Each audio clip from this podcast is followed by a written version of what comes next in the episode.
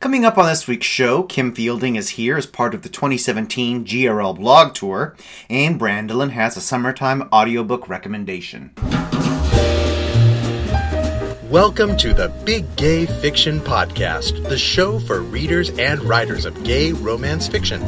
If you can read it, write it, watch it, or listen to it, these two guys are going to talk about it.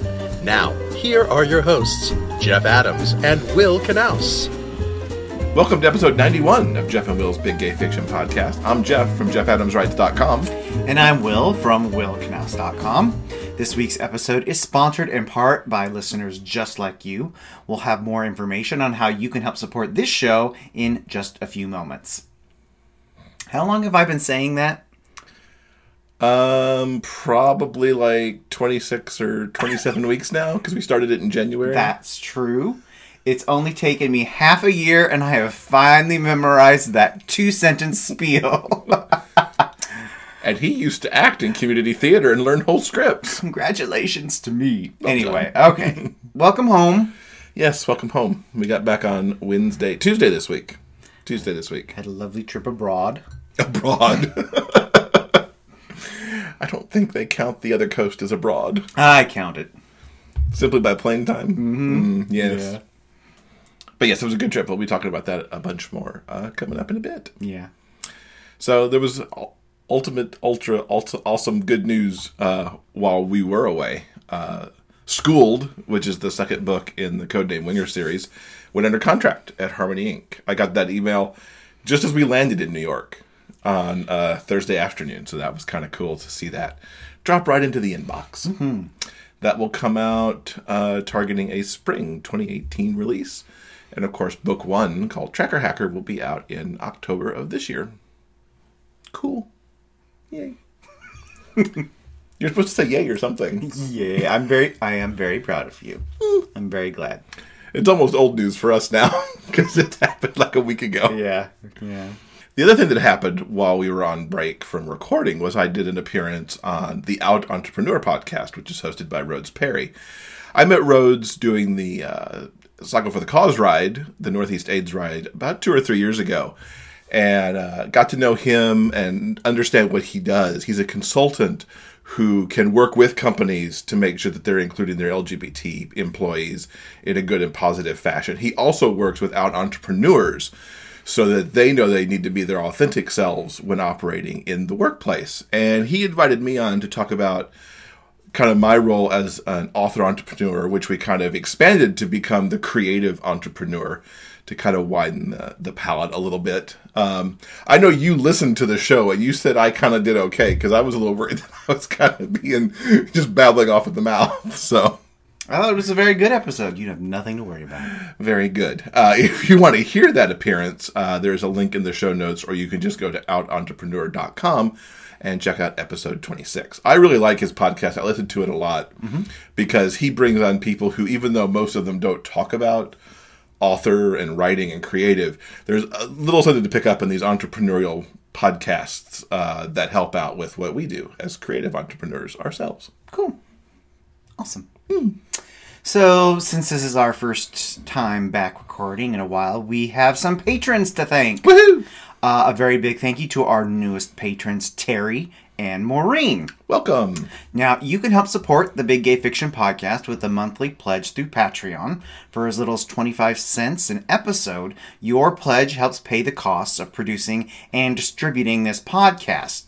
Now, for those fans who pledge at our silver and gold levels, you'll have the exclusive opportunity to ask questions of our upcoming guests. And you can get details on how to become a patron at patreon.com slash Big Gay Fiction Podcast. That's P A T R E O N slash Big Gay Fiction Podcast. Well done. So you've done that for six months now too, and you you've got it down there to a science pretty, now. Pretty much. Pretty much. So we're excited to welcome uh, Kim Fielding to the podcast. Kim is our first person to be on the show as part of the 2017 GRL blog tour, which will be running until uh, October, the week that GRL happens, uh, which I believe is the week of October 16th.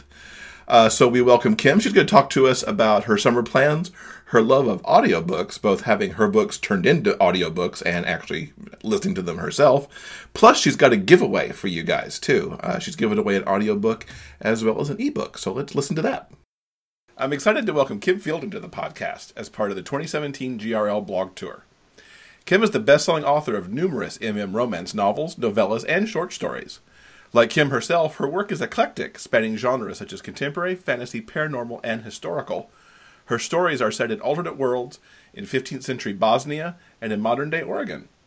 Her heroes are hipster architect werewolves, housekeepers, maimed giants, and conflicted grad students. They're usually flawed.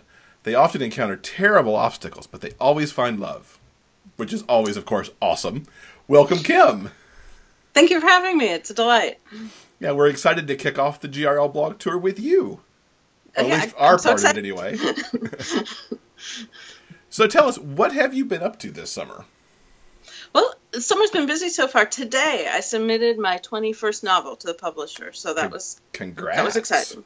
Yeah, so that that's exciting. Um, but the rest of June, I was doing a road trip. My daughter, grad, my older daughter, graduated from high school, and so I thought it would be a good job to good time to kind of drag her on the road. So we drove from California to Nebraska, which she was very excited about. It, you know, 17 years old. Nebraska is where you want to go. so we drove to Nebraska and we saw Carhenge and, and it was very exciting. And then we went up to the Black Hills in South Dakota and came back across Montana, went to Oregon and came back down to California. And so that's a little over almost 4,500 miles. Wow. Yeah.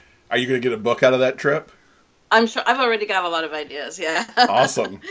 Because I'm sure, I, I think you probably went through some very eclectic spaces between all, the, all, all those miles. We stayed at some funky, just some really fun little motels in places like Wyoming and South Dakota, and just saw some really, a lot of empty space, a lot of sagebrush, a whole lot of antelope, you know. So it was a lot of fun. Nice. Now, with your self-published books, you, you tend to give your royalties to charity. Tell us how that got started and, and what charity you support. Well, the charity that I primarily support is Doctors Without Borders, just because they do such. I mean, I can It's hard to think of a charity that's doing more meaningful, more needed work, and and they're they're they're not political. They're, they're I mean, those those people are they're risking their lives, which you know I'm not a doctor. I can't I can't do that. So it's kind of my way of of trying to do that. And so I started it several years ago when I first self-published before I even had other publishers, and it's just you know it's a way for me to give back. Um, and it doesn't you know sometimes i can't give as much as i might want out of my paycheck so this way i can i can do it it gives me a little extra incentive sometimes to do some self-publishing and i'm able to give them a really nice hefty check at the end of the year That's awesome. What's kind of your ratio of self-published to publish publisher these days?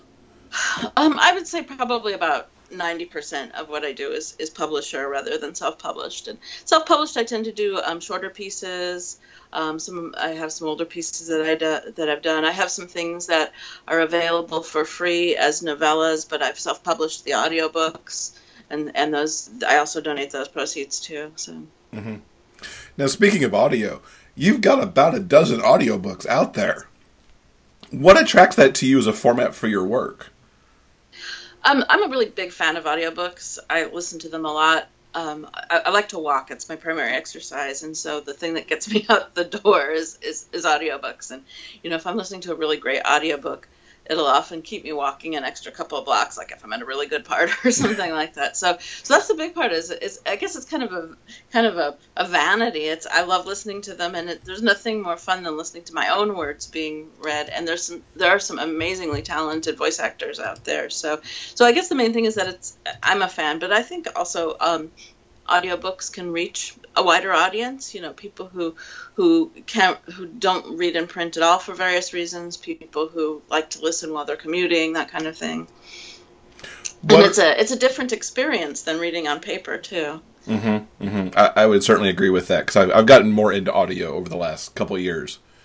Um, what are some of your favorite audios, just to put you on the spot? Uh, my, I, I have to say, one of my very favorite ones to listen to is um, Jordan Castillo Price's PsyCop series. I am such a huge fan of those. I can't wait for the next one to come out on audio.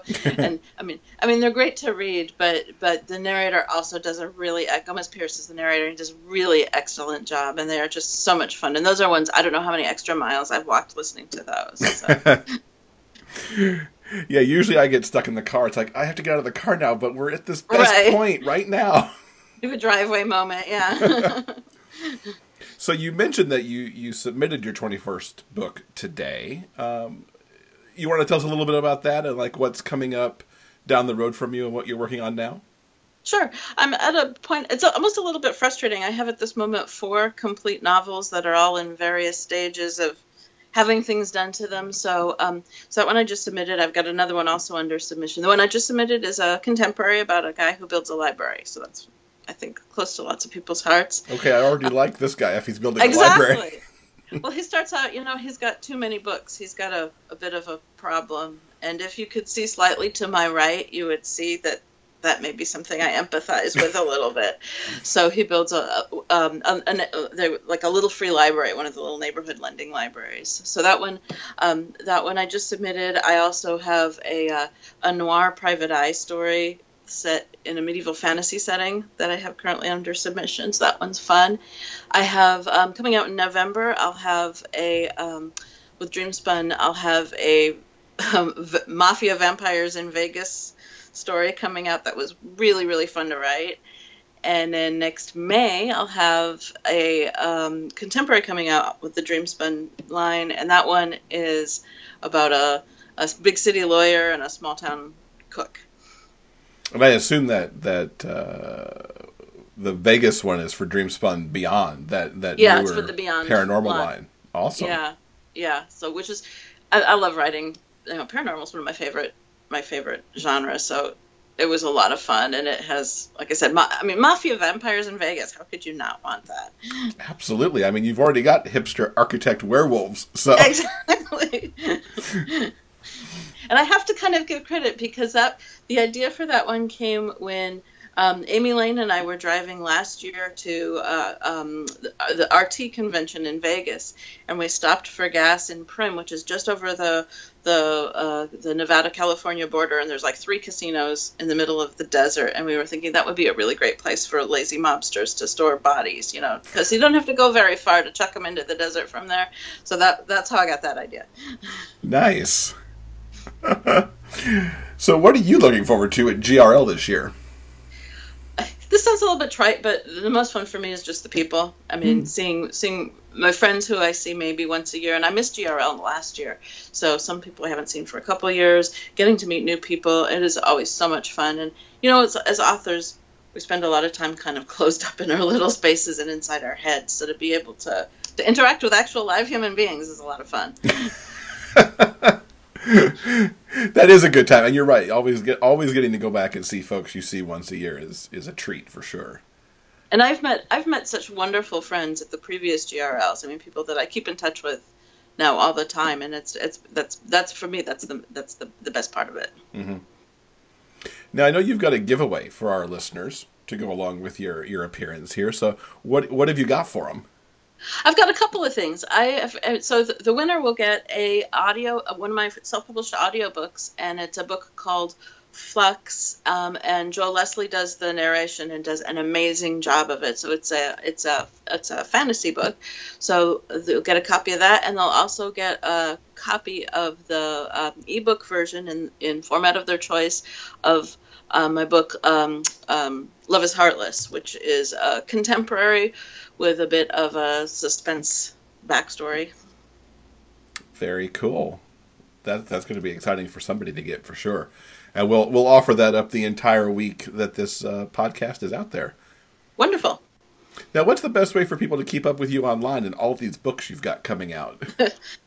Probably the very best way is I've got a I've got a, a web page. It's K Fielding Writes, and so that one has I keep I try to keep my blog up to date. One of the fun things I do there is I have a thing going called Interview Roulette, and I have a bunch of authors, usually once a week, come in and I ask them random questions, and they have some really fun answers. So that's fun. But there's also a list of all my books and things I'm going to. Um, but you can also catch me on Facebook, and it's all K Fielding Writes will get you to me at any of these. So Facebook, on Twitter, on Tumblr, if you want to see some of my vacation pictures from my from my trip. If you want to see um, the capital of Nebraska, its its uh, nickname is the penis of the plains. So if anybody wants to see why, they can see that. Uh, and uh, so they can see that. They can see Buffalo. Uh, we visited um, Devil's Tower. So that's all up on on Tumblr. Amazing. Well, we'll link up to all that stuff in our show notes for sure. So that people can check all that stuff out. I will certainly be going to the Tumblr to just check out all the pictures. Wonderful. Um, from the from the flat travels that you had across the country. well, Kim, thank you so much for spending a few minutes with us. We look forward to seeing you in Denver in a few months. Thank you so much for interviewing me. It's been a joy. The Big Gay Fiction podcast is thrilled to once again partner with Gay Romlit as a featured blogger. You can see all the participating blogs and the full GRL blog tour schedule at gayromlit.com slash 2017 blog tour. Gay Romlit is an annual retreat that brings together the people who create and celebrate LGBT romance for a one of a kind must attend gathering of dynamic, informal, and diverse fun. Each year, the retreat travels to a new city and hosts tons of events from raucous parties to mellow tete a tetes while still maintaining a spirit of familiarity. GRL is the place to connect with old friends, find family you didn't know you had, and meet with both newly published and established authors in the gay romance genre. This year's retreat is set for October 19 through 22 in Denver, Colorado at the Denver Marriott Tech Center. For more information or to register, please visit gayromlit.com. Want to hang out with us between shows? Check us out on Facebook. You never know what we might post news about book sales, bonus video content, and maybe even a live broadcast or two. Like us today at facebook.com slash big gay fiction podcast and see what we get up to next. So thanks again to Kim for hanging out with us for a few minutes. Make sure you check the show notes page for the Rafflecopter so you can enter to win uh, either the audiobook or the ebook that she's got. Mm-hmm. Good stuff. Good stuff indeed. Okay.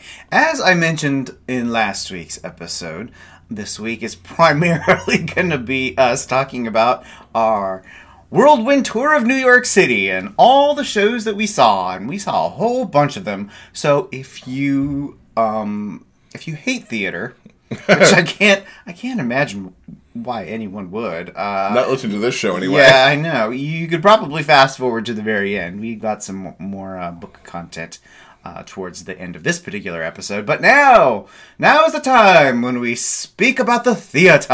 Indeed. So we uh, last week uh, took a short drive down to San Francisco uh, for the first leg of the Jeff and Will Theater Tour 2017. I think it's the first time we've split it up into two different cities. Uh, it might be. I think it might be. Yeah, you're right. Yeah. You're right. But it was worth it because show number one on the tour was the the phenomenon of Hamilton. Never could see it in New York. Had to wait till it came on tour in San Francisco to actually get tickets to it. It was totally worth that eight hours online waiting to get tickets. Mm-hmm. Mm-hmm. Uh, it's it was exciting to see a show that to me lived up to every bit of its hype. Mm-hmm. Uh, which, in my view, doesn't happen often enough. I could list off a number of shows that were like, "Oh my god, best thing ever." Then it's like, eh, okay, I get it. I really get it with Hamilton. I was blown away. Yeah, yeah. So, for those of you who have been living under a rock, um, Hamilton is, of course, the story of Alexander Hamilton in sort of pop rap musical terms. I thought it really encompassed by... like it, it, had pop and rap, but typical Broadway show tunes, exactly. and it, it was a it's a nice mishmash of of genre mm-hmm. and style. Pinned by uh, the genius uh, Lin Manuel Miranda. Um, Jeff and I have, pr- uh, whether on purpose or not, uh, I don't really listen to a whole lot of music in general anyway. We have not listened to. We're like the two people in North America who have not downloaded this this CD and listened to it uh, a hundred thousand times.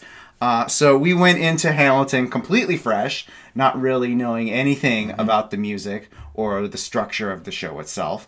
Um, Lin Manuel uh, was fascinated by the um, biography of Hamilton that came out a couple of years ago.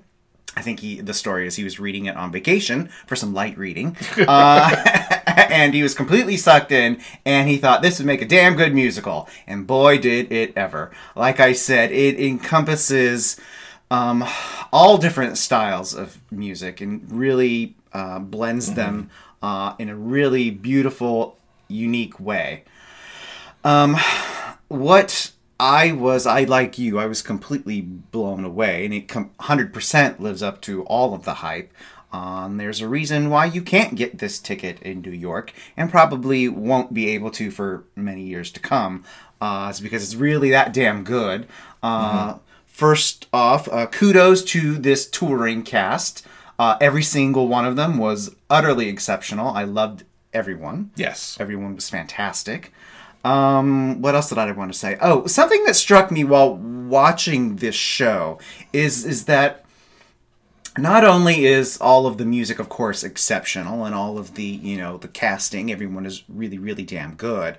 I think um, with the combination of the staging itself and the choreography by Andy Blankenbuehler, the show really is so intricately detailed, and the entire thing, from the beginning to the very end, it runs like a Swiss watch. Um, there's not the music. There's not a single wasted word, and on stage, visually, there's not a single wasted movement anywhere during the like two hours and forty five minutes. Um, it's uh, it is genuinely exceptional. Yeah. I really can't think of any other word to. I was I was gonna mention the same thing kind of about the choreography and the staging. I was you know, often you feel like you could take a show away from its staging and just present it in a concert style, for example, just have the music mm-hmm. kind of mm-hmm. done. I can't imagine Hamilton without the movement and the choreography and that staging mm-hmm. because it all works so well together. And I mean, kudos to the creative team across the board for just making all that happen. And yeah, I'd love to see it again. I probably won't get to see it for like another, like a decade or something until it starts to maybe you know dip out just a little bit. I think I really think our government would work a lot better if it had to all happen in rap battles Uh, yeah, exactly. because that'd be a hoot. Exactly. Okay. So after Hamilton, we hopped on an airplane. Uh, deluxe fancy upgraded airplane, by the way. It was the fanciest upgrade I've ever had in my life. and we made our way to New York City. Um, we what was really actually very very nice, uh, and hopefully we will be able to repeat again on future trips. Is is that um, taking the first leg of our trip uh, and starting our day in San Francisco meant we could take the earliest possible flight to the East Coast, which meant that we got there in the afternoon instead of wasting an entire day on an airplane and getting there in the late evening, which is how um, all of our New York Usually, trips yeah. usually go. Um, so yeah, Tra- traveling to the from west to east is a pain in the butt because of the three hour difference. Um, it kind of you know uh, sort of steals your entire day. Uh, so I was really happy uh, that we we got up first thing at the crack of dawn and uh, started our flight. And we got there in the afternoon, which meant we could check into our hotel. We could relax a little bit. Uh, we walked down to the seaport and got our uh, TKTS ticket for that evening. And we went and saw. Ta-da! The Little Foxes, starring Cynthia Nixon, Laura Linney, uh, Richard Thomas, and Michael McKean. Yeah. Amazing. Amazing. I've never seen the movie. Somehow my husband, the Bette Davis fan, has never put this movie in front of me to see. Uh, but this was a great show in and of itself. And then you put Laura Linney and Cynthia Nixon at the heart of it, and it just gets elevated all that much more. Sadly, this show, if you haven't seen it, you're not going to because it actually closes uh, the day we're recording this on July 2nd after an extended, an extended limited engagement uh, for the Manhattan Theater Club. I'm going to let you explain what it's about because you're much better at these things, as I've often said on this show. Um, okay, well, this is particular particular uh, production was a revival of the Lillian Hellman classic. I believe was made its debut probably in the 40s. I would assume is assume Uh, yeah. super late 30s, probably early 40s. Uh, and the revival starred, as Jeff mentioned, Cynthia Nixon, uh, Tony Award winner, and Laura Linney in the two main female roles. And what was really uh, interesting about this particular production is that Cynthia and Laura uh, swapped roles Every few days. every couple of days. Um, now, there have been productions in the past where the two male leads would swap uh, every other evening. Uh, was it? American Buffalo, I believe, did that between. Woo, I can't even think of.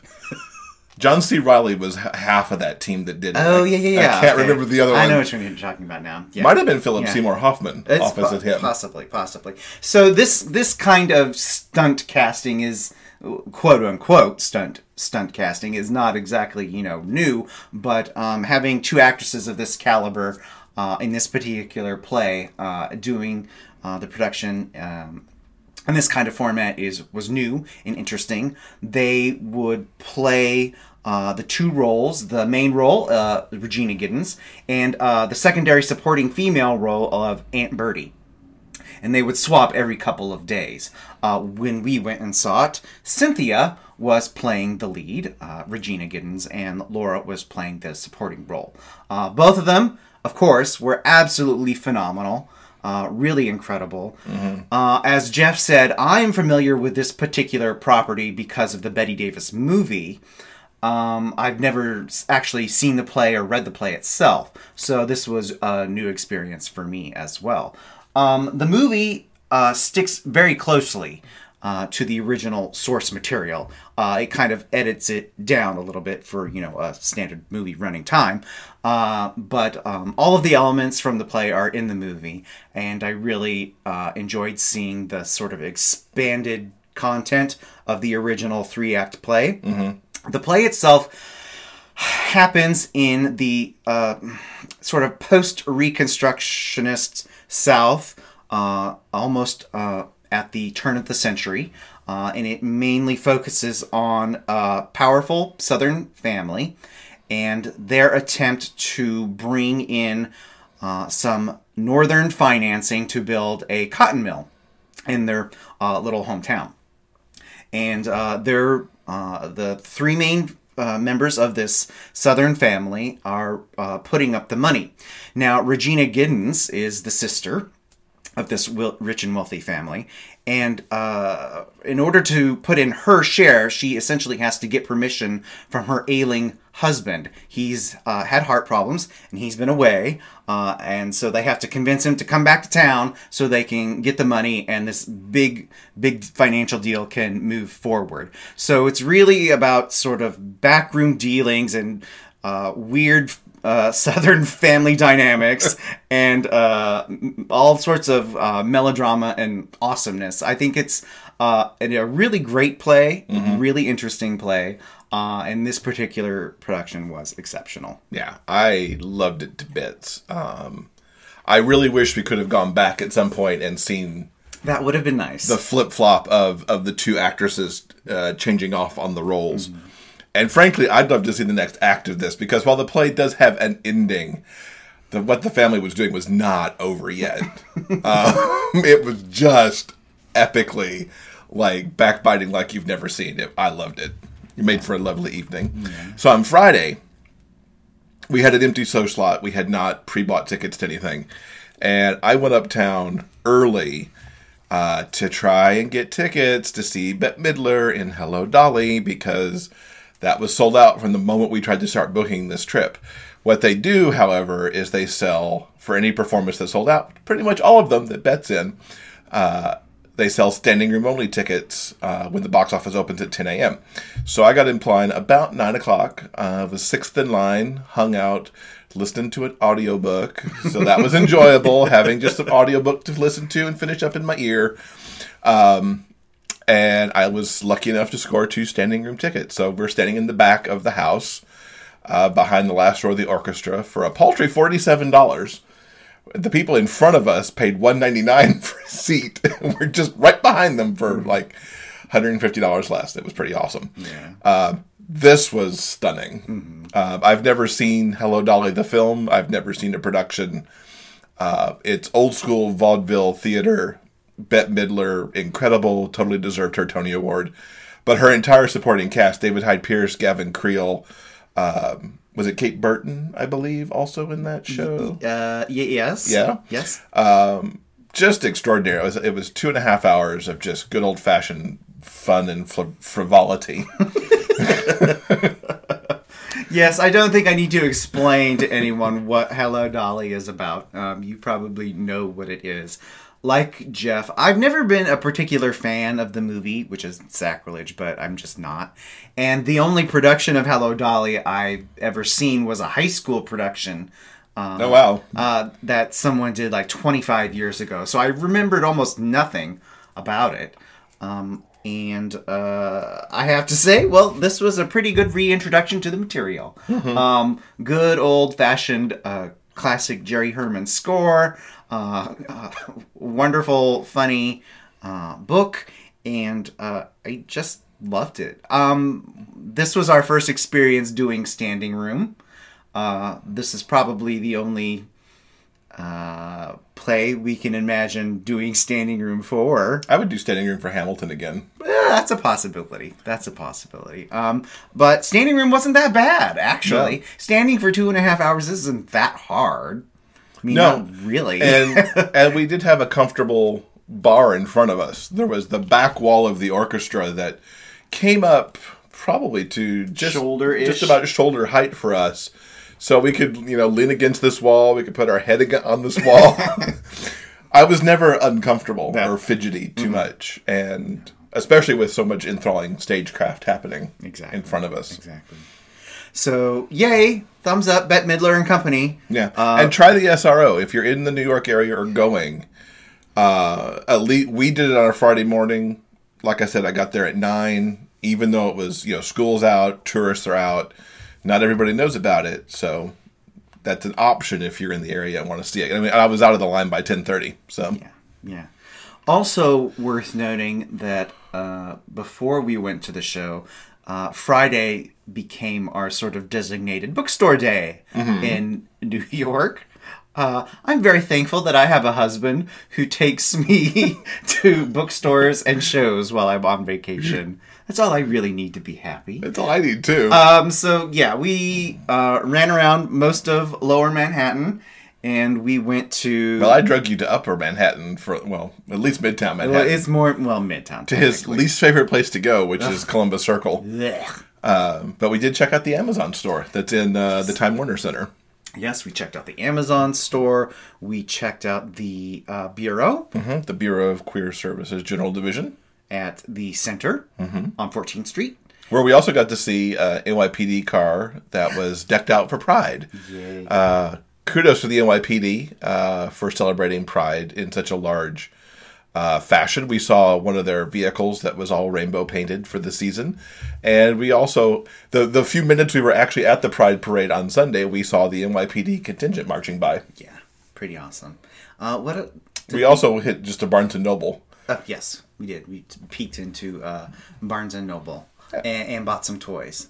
Yes, we didn't buy books at Barnes and Noble, but we bought toys. Because you buy toys at Barnes and Noble, that's what you do. Okay, so moving back back to theater. Back to theater. Saturday afternoon, Saturday. um, we saw the other Tony-winning musical. Hello Dolly, of course, won the Tony this year for best revival. Dear Evan Hansen uh, most justifiably won the Tony for best musical of the year. Another show that, to me, lived up to every bit of its hype uh, and was just tremendous.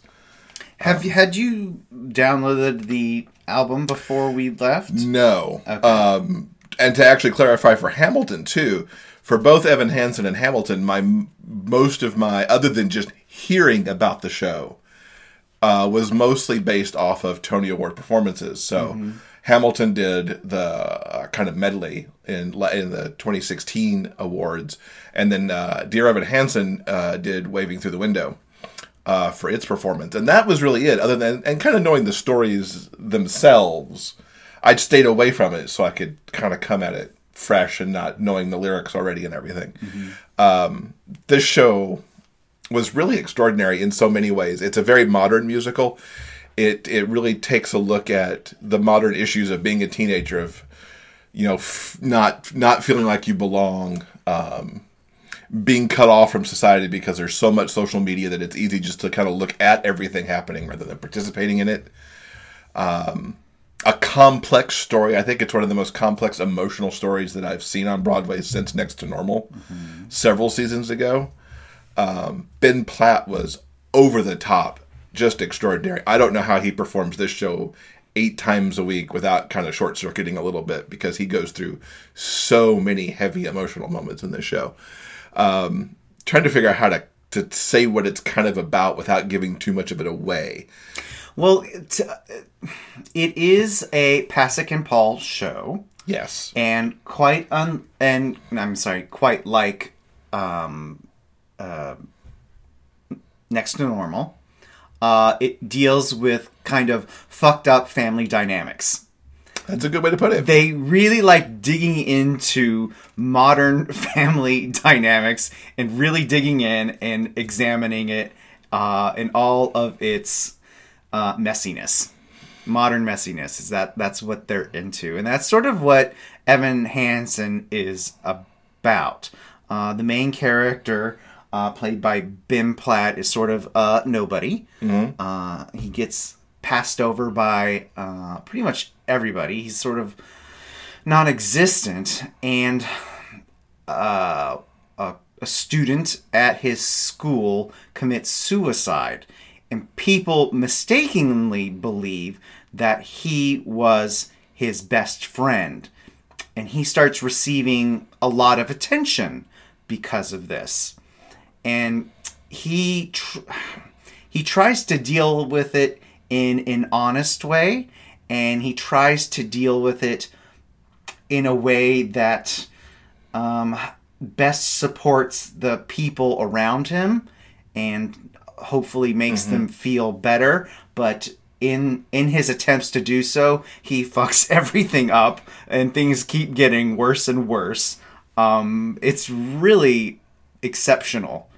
Really interesting um, and Ben Platt is phenomenal Yeah, uh, we had we were buying merchandise, such as the shirt that I'm seeing the, you're seeing on me in this moment. If you're watching the video, um, in the in it was, the the merchandise booth was set up at the back of the orchestra of the theater, and as we're standing there buying this merchandise, he actually, uh, with the help of security, left the theater uh, incognito, baseball hat, you know, sunglasses, the whole nine yards.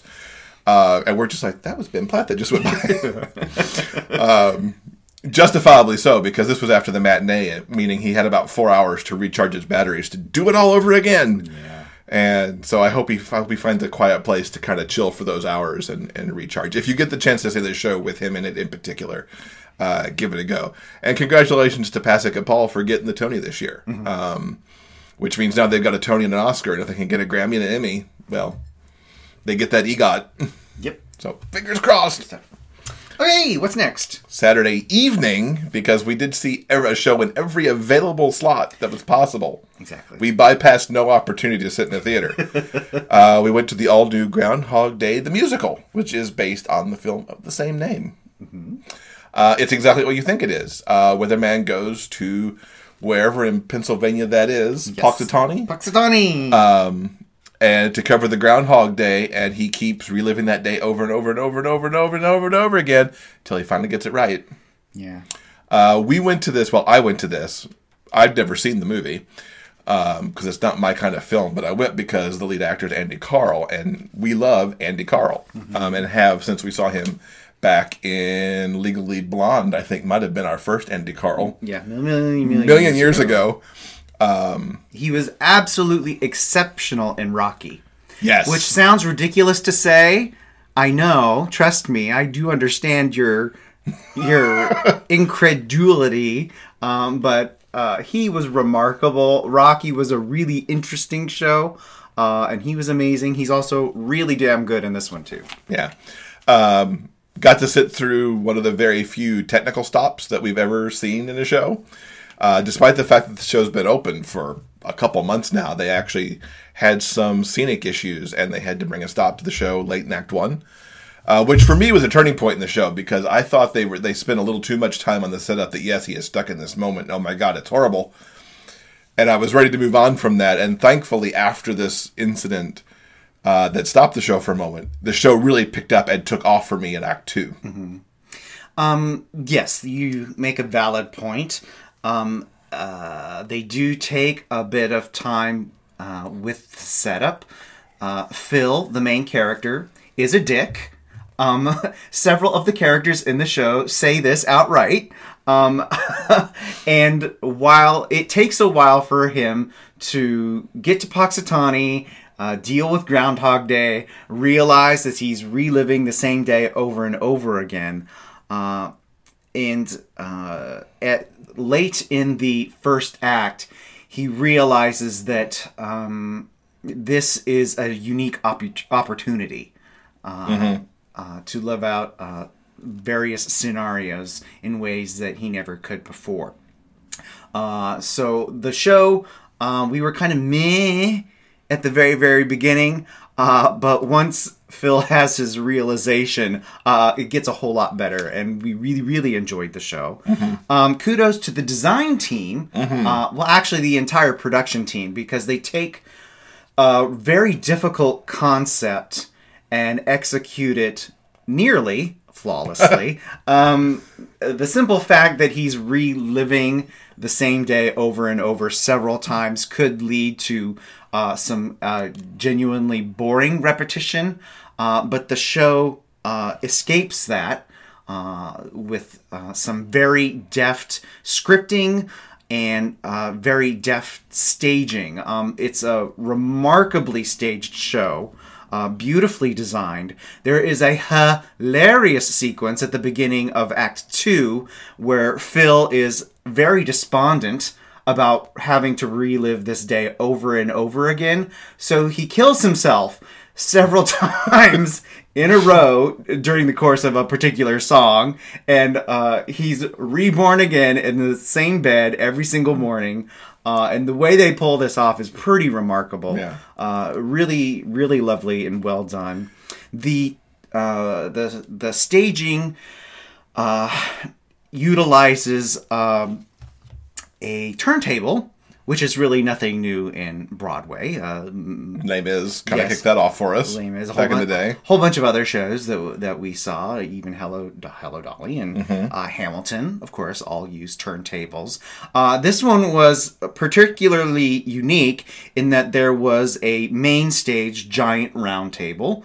Uh, that's used throughout the production, but there were also several smaller turntables within the larger turntable. Uh, they utilize this brilliantly uh, in the sequence where uh, Andy and some drunken friends from the bar uh, go for a joyride, and uh, there's a police chase. it's hilarious and so amazingly staged the police a police chase through this small town. Uh, also, they used the turntable in Act Two to recreate a Tilt-A-Whirl uh, very convincingly uh, on a Broadway stage. So not only is the show uh, really funny and very charming, uh, it's uh, really well staged. So Yeah, I was particularly pleased, pleased and intrigued with the staging where how how they get him back to that bed sometimes. It's like to start the day over, It's like, yeah. wait, he was just over there. How is he over here? Yeah. and I know it was him because he was talking, and yet he's back over here now. I only that's it happened like four or five times, and there's only once where I clearly saw how the transition happened, and it was just brilliant. yeah. So next up on Sunday afternoon, I spent my birthday because Sunday the 25th was my birthday. We spent it with Glenn Close uh, and her closing performance of the limited engagement of Sunset Boulevard. Sunset Boulevard. See, now we're going to play music rights for that. uh, this is my at least second time to see Glenn because I'm a little fuzzy if I saw her do this on Broadway because I saw her 20 something years ago do this in Los Angeles in the American North American premiere production of it. Um, and we also I've seen it with Betty Buckley and we've both seen it together with Elaine Paige on Broadway. this is my favorite production of it. The stripped down, uh, where it's the whole set is scaffolding. You've got a 40 piece orchestra, which was so just amazing to hear because while you hear live music all the time on Broadway, the orchestras are never this big. Not even for something like Hello Dolly do they come close to a 40 piece orchestra anymore. Um, Glenn Close, I think, plays this role better than ever. She certainly sings it better than ever. She's made it, it's very public knowledge that she learned how to sing to do this role 20 years ago, and she sings it better now than she ever did then. Um, I was I was captivated. I loved that it was stripped down and there was none of this mansion dropping from the fly space of the theater and all these elaborate movie sets. It was all done on a scaffolding. It was all very um, stripped down, bare bones uh, prop pieces. Um, it was it was it was a sumptuous afternoon, and then you get to the end and Sumptuous. sumptuous. Yes, uh, we actually got to see Andrew Lloyd Webber because he brought her flowers out on the stage uh, for the closing, which was pretty awesome. So, for those of you who don't know what Sunset Boulevard is, it is Andrew Lloyd Webber's uh, musicalization of the 1950 sort of noir melodrama about uh, essentially washed up silent movie star and her attempt essentially at a comeback. It's a return. It's a return. Anyway, uh, the movie is uh, pure classic. pure genius, uh, and I have always really enjoyed this particular show.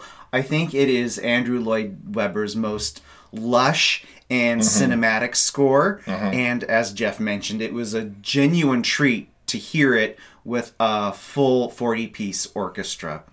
Um, this pr- particular production, this revival, was considered stripped down, but that by no means means it was small. No, Um, with their ginormous orchestra and uh, uh, complex multi-level set, um, it's still very big. They still had a huge cast, uh, and they didn't scrimp on anything. Um, it was just sort of a different interpretation, I would say, Yeah, of the material. I think you only consider it stripped down if you go from From the here's a here's know, a exactly. mansion dropping from the, the the rafters of the theater. I know it's crazy. to scaffolding and stairs. I know. Yeah, yeah, yeah. Um, needless to say, uh, Glenn was remarkable, uh, truly wonderful. Um, we have had uh, several different versions of the cast albums. Over the years, there have been many different recordings of Sunset Boulevard. The most complete, I believe, was Glenn's version, the U.S. Broadway CD. There's a tw- yes and no. Hers is the most correct recording of the current staging. That's true. That's true. The Patti LuPone London version does have material that didn't make it to the states. Yes. Yes. And then there are stripped down versions. There's a Canadian one disc version with Diahann, Diahann Carroll, Carroll, yes. which is really good. It's really, really good. and then Betty Buckley did a essentially a sampler CD of of the big big Norma songs, Key Norma songs from when she was. and I have them all. so yes, I uh, I agree with Jeff. I have always I've loved the the original recording. I've never seen Glenn do the show before, uh, and to get to see her to do it live, real and in person, was a definite treat. I really, really enjoyed it. Yeah, so it was just remarkable. Awesome. Saturday after, well, evening, because we walked out of Sunset Boulevard. It's like, should we see something else? Of course we should. And What a stupid question. well, for a while we thought we were going to chill. Yeah. Because there's just a handful of things available to see on a Sunday evening Yeah. in New York, which is typically when most a lot of the shows are dark. yeah. Um, I talked Will into going back to see Cats Meow. because you know it was just September that I talked about seeing it on this show when the when the revival was early in its run back in New York, and it's still magical to me. Uh, I love seeing uh, Ricky Ubeda again play Mr. Mistoffelees, and it's got even more so you think you dance people in it now because Jacob Carr's in it, uh, which was very cool to see, and I loved it. Now the big question is, you who have always pretty much hated cats, and have only seen it once before, right before it left the Winter Garden back in the 2000s. What did you think of your return visit? Um, yes. While I adore Andrew's Sunset Boulevard, uh, Cats is definitely not my favorite. so we'll just leave it at that. Um, I was I was uh, not enchanted by the original production, uh, but I had a you know rough idea of what I was getting myself in for by going back. Uh, Jeff loves it. It was his birthday. I kind of humored him. He did. Um, uh, and I actually kind of had fun. I think I c- understand dance a little bit more than when I saw this, you know, over 15 years ago That's originally. Yeah. So I was in I was able to enjoy that aspect a little bit more. Um I still, you know, I'm still not crazy about the show itself. I mean, it has the barest whisper of a plot, and it's essentially, you know, three big songs, and then they get reprised over and over again. Um, so Until the kitty goes to heaven. until the kitty goes to heaven in a tire. Um, so uh, I'm not crazy about the show, but I did actually think this was a really well put together production. Um, I actually thought Andy Blankenbuehler, bringing his name up once again, um, he did the choreography this time around. Uh, I'm not sure what his credit actually reads. If it wasn't inspired by the original I think that's the idea, yeah. um, Andy's new choreo- choreography is still uh, very true to the original uh, 80s choreography by Gillian Lynne, I believe. Um, it sort of it sort of sands down that very 80s cats feel. okay. It's not it's not as you know uh, uh, plie, head pop, jazz hands kind of 80s-ness. Um, I mean, it's still very much cats. It, that's unmistakable. But I think he kind of uh, softened that the dated quality that it has had in the in the past. Um, so it- while this production isn't you know completely reimagined, I think No, not by a long shot. I think it's uh, uh, a what's the word? Uh, a solid production for a new generation. A brushed How's that? How's that for a, That's a good tagline. a good tagline or a blurb? Yeah. Yeah. I enjoyed it. It was pretty darn good. See, he, he didn't roll his eyes the entire time he was sitting there I did not. for the show. So we capped off on Monday with uh, a trip to the Metropolitan Opera House to see American Ballet Theater and its premiere production for this season called Whipped Cream. Probably the strangest production we've ever seen um, of, at American Ballet Theater. That is true. Um, takes place in a candy shop as this as as the boy uh, has a little too much whipped cream and has to go off to the hospital because you know he's his tummy got upset. Uh, in Act One, you basically see the candy shop come to life and and have some whimsy with that. Uh, in Act is it Act Two that we're primarily at the doctor's office? No, we're still in the Candyland in Act 2 uh, for some more whimsicalness going on there. Uh, and th- those parts of the show actually made me think of the Nutcracker um, and some of the stuff that goes on in a show like that. Mm-hmm. And then the third act is a little dark as we see some of the goings on in the hospital before the boy is whisked away to live a magical life over in Candyland. A little bit like cats. Boy has too much whipped cream, goes off to the, goes off to candy heaven. Something like that. I didn't really say that ABT. I'm sorry. like like Jeff said, there are a lot of similarities to uh, the Nutcracker. It is sort of a fantasy ballet with themes that uh, children would enjoy. Um, this um, production was choreographed by Alexei Ratmansky. He's sort of their uh, I think he's their artistic director and guest artistic director or yeah, something. Yeah, he's the guy who uh, does all of their new work. Uh, he usually um, premieres a new ballet every season, and this was uh, uh, 2017's. Um, the music by was uh, by Strauss, uh, sort of um, not forgotten, but a uh, I don't know what other word to use. Uh, not frequently heard. There you go. Underappreciated, under, maybe an underappreciated libretto by Strauss. Uh, what made this um, ballet so strange and fantastical was the production and costume design by uh, I'm trying. Well, I'm, I'm looking at trying to find his names. Mark Ryden, uh, by pop artist Mark Ryden. How, if you saw his work, you would probably recognize it. Um, it's really beautifully strange. Try to imagine if, um, let's see, how can I describe him? So imagine if Tim Burton worked in sort of a 60s pop palette with pink and blue pastels Okay. um, with really weird, fantastical creatures thrown in, and uh, that's what it sort of reminded me of. So, yeah. Okay, I can see that. we had an excellent cast for this evening. Uh, Misty Copeland was on deck. Cory Stearns, um, Jeffrey Cirio was the boy. Uh, I it was whimsically, and I enjoyed it, and it was kind of fun to see something not in their usual repertoire for us because usually we see when we go we see some of their classic pieces the romeo and juliets the swan lakes the giselles the onegins and that sort of thing and this was like just completely different Yeah. Weird, wonderful uh, night at the ballet. indeed. Wrapped up our trip uh, pretty well because early early early the next morning we were back on a plane. And we made it home. and we made it home. Safe sound. and here we are. Now we've told you all about it.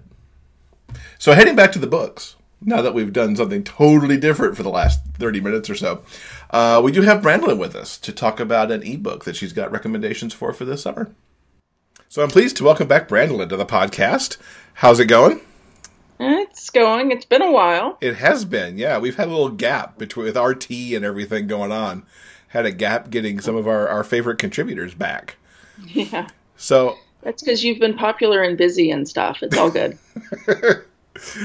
what have you got for a summertime reading recommendation for our listeners um, well, it's a reading slash listening recommendation because, you know, me, audiobooks, all that. Um, it is called The Game Changer, and it is by Kay Simone. The audio is read by the incomparable uh, Greg Tremblay. So yeah, that man could read me the phone book, and he is honestly the reason I picked this one up because I needed a new Greg Tremblay book to listen to. Um, and the book really surprised me. Um, it's a out for you. Um, one of the character, it's a, a football player and a physical therapist. I am not a sports romance person, so I'm not like, oh, it's a football player, you must read it. Um, I was actually leery of it because it was a sports romance. Um, but A, the football player is not a douche, which is always a plus. And it's not insta love, it is not insta happy. They work for their happily ever after. They work very hard. They make stupid mistakes. Um, they have stupid things happen to them. They have bad, but it's not a tearjerker. So it's a great beach read. Um, if you're driving on vacation, it's a great listen if you don't have small children because it's, you know, still a gay romance. Um, and yeah, so The Game Changer by Kay Simone. Pick it up, listen to it. It's way better than the phone book. I love what Yeah. you said about Greg. I think it's it's awesome that we're seeing our the narrators in our genre, Greg and Joel and Derek and some others, where people Mm-hmm. will buy their books because of who's narrating it, not necessarily because of who's writing it. Yeah, well, and, and absolutely, uh, especially the three you mentioned, um, they have a following. They they have their own following, and they the three of those the three of them, Joel, Derek, and and Greg. A, they're all fabulous individuals. Um, having had the pleasure of meeting all of them, but um, they all have very different voices and they bring something very different to each story and there there are stories that I read in ebook years ago and thought were okay and then I listened to one of their um, audios and was absolutely blown away. Um, one of them that comes to mind is another Greg Tremblay book, uh, The Servant by Mary Calmes. I I picked it up because it was Greg. I, I like the story. I like Mary Calmes, but it wasn't my favorite. And I've now listened to it 10 times because he just absolutely nailed it and blew me away. So if you haven't tried audiobooks, I love them. I know you listen. Yes. And I, I know Will listens. But um, yeah. So yeah. Try the Game Changer by Kay Simone, narrated by Greg Tremblay. But hey, if you don't want the audiobook, I believe it's in KU, but I'm not positive. But I think it is, if I remember correctly. So we will link up to both versions of the book, and we'll we'll link up to Mary's book as well, and and Greg's audio uh, library on Audible, so people can go check him out too. Absolutely. All right, Brandon. Well, thank you so much for hanging out with us for a few minutes, and we'll try to get you on much in in a quicker fashion going forward because we like having you on. Can a backstage flirtation lead to real life romance? That's the question in Love's Opening Night, the gay romance novella by Jeff Adams. Jeremy Steele is a veteran Broadway performer. For his latest role, he's dancing alongside a man he's fantasized about for years TV star Ty Beaumont. Jeremy knows better than to get involved with a castmate, but when Ty has trouble learning the complicated choreography, Jeremy offers to lend a hand. When a rehearsal kiss turns into something more, Jeremy can't help but wonder what a celebrity like Ty could ever see in a Broadway chorus boy like him. Will a relationship with his crush make it past previews? Or can it become a long running hit? Love's Opening Night by Jeff Adams is available at dreamspinnerpress.com, amazon.com, and other ebook retailers. Pick up yours now. So that's going to do it for this week because we've talked your ear off now for over an hour. Uh, Kim Fielding, don't forget, she's got a rafflecopter on this week's show notes page for the chance to win both an ebook and an audiobook. So get there before this Sunday and get your entries to win. Coming up next week in episode number 92, Cat Sebastian is here to join us, and she's going to talk about her historical romances, including the newly released Ruin of a Rake. So, yeah, really looking forward to talking to her. We hope you've enjoyed this week's episode. Until next time, guys, keep reading. For detailed show notes and the complete episode backlist, go to biggayfictionpodcast.com. New episodes are available every Monday on all major podcast distributors and YouTube. Thanks for listening. We'll see you next week.